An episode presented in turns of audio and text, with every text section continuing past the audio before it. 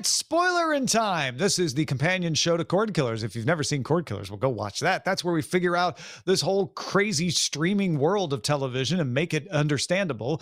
Uh, then you're going to watch some stuff and you'll come over here and we'll talk about it. This week, we are talking about Succession, season four, episode eight, Ted Lasso, season three, episode nine, and Silo, season one, episode three. I'm Tom Merritt. He's Brian Brushwood. Heck yeah, dude. Uh, where do you want to dive in first? Let's uh, let's start with the big one, the penultimate episode of Succession, season four, episode eight. Uh, the election night episode, a, a bottle episode, uh, kind of. They've been doing those a lot this season.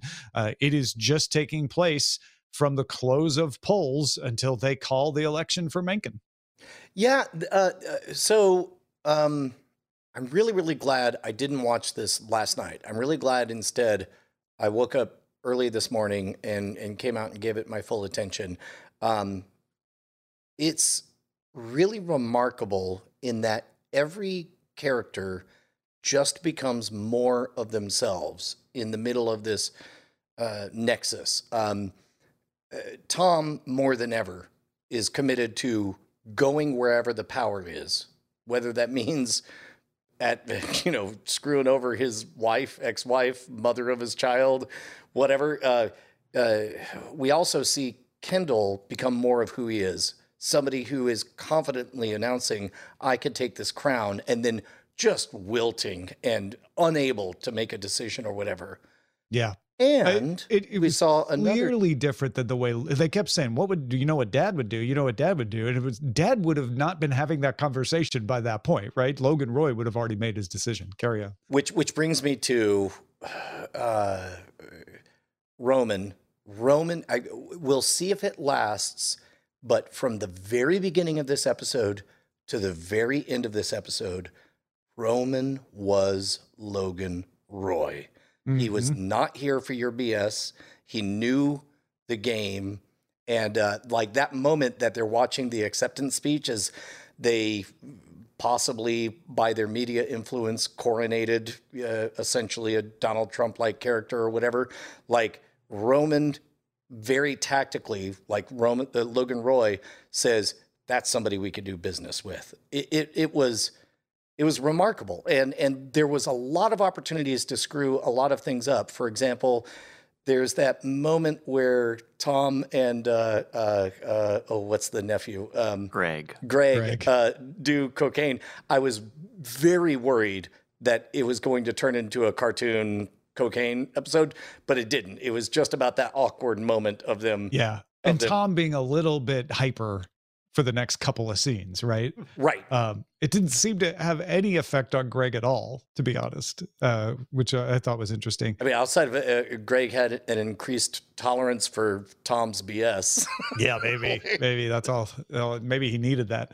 Uh, one of the things Succession has done very well through its entire run is be able to parody real life uh, elements, uh, most specifically the Murdoch family, without being those real life elements. Uh, yes, Logan Roy, very much like Rupert Murdoch. No, he is not Rupert Murdoch. Uh, they make him a believable separate character that you could imagine would also exist in the world alongside Rupert Murdoch, and they they would be adversaries. Um, I think they did a great job of doing that with election night. Yes, Mencken is roughly Trumpist, but he is not Trump. Uh, yes, this is very similar to 2016 election, but it's also a little similar to the 2020 election, and Correct. it's got an element with that Wisconsin fire that has nothing to do with either one. And, and the, the, genius the of early call that, of the state, because factually yeah, in 2020 they right? Uh, Fox called. Yeah. No, there's there's lots of parallels, right? But they weave it together in a way where it's like, yes, but this isn't that story, just thinly veiled. Uh, and what they get when they do that is you get to the underlying truth of what causes those kinds of things. So you you aren't able to say, well, this is this is just obviously them trying to tell this story, uh, and their perspective is obviously this. Instead, at least the way I come to it is, I feel like ah, I'm getting a closer look at what motivations cause those kinds of things to happen. Uh, what behind the scenes dynamics play into us experiencing that without having the baggage of I'm explaining what actually happened. Uh, Justin had a good insight. He pointed out like uh, he likes Succession at its best when it is a magical world that he doesn't understand being portrayed for him. He likes it less so when it's a world that he's come very close to experiencing and they get mm-hmm. things wrong. And his big takeaway of this particular night is uh, he's been in newsrooms when election results have been coming in and so on. And he said, like, the one part that was very difficult for him to tolerate was everybody acting like they cared. like, uh, uh, because that is that is out of nowhere. Like Shiv is um, Justin's example, the kind of vindictive, awful person that would abort Tom's baby just out of spite, and then maybe later get together with Tom uh, it, as a result, it rang hollow to him that she would suddenly be concerned with the preservation of our respect for democracy in America. no, that was an interesting choice to to have her play the part of the voice of the audience that would say those things that she was saying, right? right? And and it was also disconcerting to me to have Roman out of nowhere suddenly portraying the voice of an audience that would be pro that Mencken side uh, of the audience. I felt both of those were a little bit unexpected. Uh, not again, Roman also not a true believer. We have never been led to believe that he's in anything but the self interest. So maybe what we're supposed to believe is that they are both caught up in the night's rhetoric and wielding those rhetorical devices in their own interests uh, because they are they absolutely are roman is like yeah this guy will make sure that we get to do what we want to do. And Shiv doesn't want that to happen. So she, of course, would be prefer Jimenez on those grounds. But then they they both start throwing around the rhetorical devices of the electorate. I feel like Roman's character did do it with less convincing I believe this and more like, no, this is just the things you say uh, to make my side win. Whereas Shiv Shiv did maybe, maybe uh, Sarah Snook has just uh, put too much good acting into it. Shiv came across as believing it, maybe.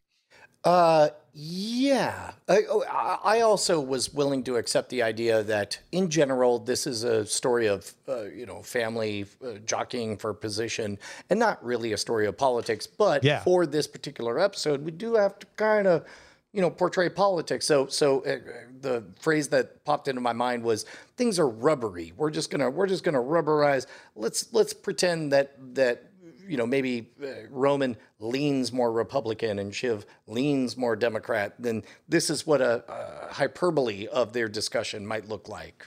I tend to agree with what you were implying that Justin was saying is that neither one of them care. What they want is the person to win that helps them out. Uh, and I could easily see an episode of Succession four years later from now that has Shiv supporting the Republican analog, uh, and and Roman supporting the Democrat because the the interests align in a in a different way.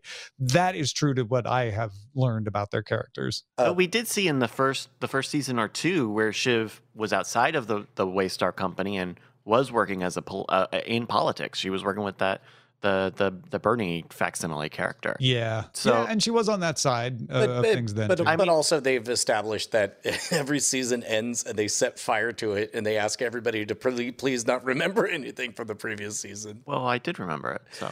Well, yeah, uh, Bryce, why'd you do that? Yeah, no. So, take that. uh, I I I think we will swing back very quickly uh, to to not having to deal with those parts. I'd be curious uh, what folks thought of the mechanics of this. Uh, you know, sort of the overestimation of the importance of the media uh, that was portrayed in in affecting the election uh, the way the burned ballots would play out. Uh, they they brought in some consultants to kind of help them figure out a, a believable storyline along those lines. I, I think we're going to get more of that in the next episode of the the vote count. But I I I think that's a nice way to show that whatever emotions they expressed on election night, they don't really care because there's going to be this story in the background about the vote count, and nobody's really going to care about that. Like, yeah, but it's not going to change the result, right? Or are we going to get an Al Gore thing? Maybe I, I, I don't know. It might be more 2000 than 2016, 2020. I will say, from a writing perspective, one of my favorite moments of this episode was. at some point, you know, there's a lot of moving parts, and then suddenly I hear a news anchor saying very unnews anchory things. I'm like, that sounds like Roman talking. And then, you know, it's immediately revealed, oh no, no, no. Roman literally wrote this this insane it's literally well, that Roman wasn't talk. an anchor. That was a commentator, right? That's, that was an sorry, opinion sorry. guy. Yeah, yeah, yeah. A person behind a desk on on whatever the news network is. Well, but it, it, was an opinion person, and that's normal in, in in election coverage. To you have the anchors who give you the very like calm stuff, and then you have the the table of all the people who believe differently yelling at each other, and I think that was supposed to be part of that. Yes, but down to the cadence and the Yeah. the w- the lyrical way Roman speaks and so on. It was I thought it oh, was it was it was straight out of his good. brain. Yeah, yeah, Yeah. no, that was that was really well done. Uh, couple of other scenes uh, when Shiv finally deploys "I'm pregnant" as a weapon against Tom uh, was was a, a punch in the gut. Uh, and you definitely see Tom left at the end, uh, wondering if he has any allies left at all.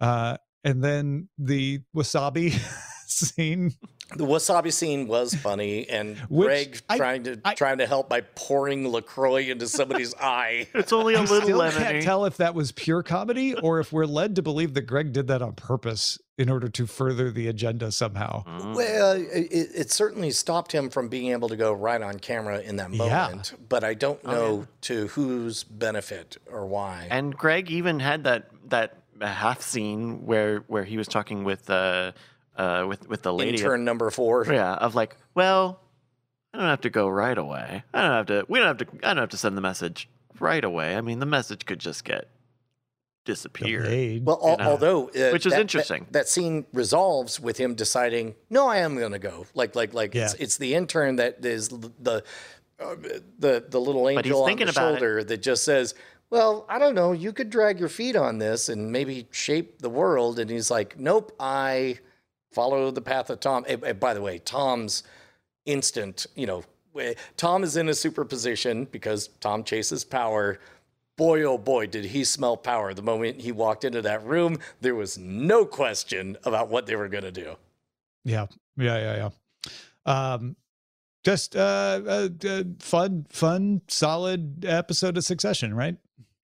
Anything yeah, else? I, uh, the only the only heavy stuff is knowing that it's the second and last. Um, I wonder. Uh, Oh, Cliff do it- Singer says that uh, that the person Greg was talking to is Kendall's assistant.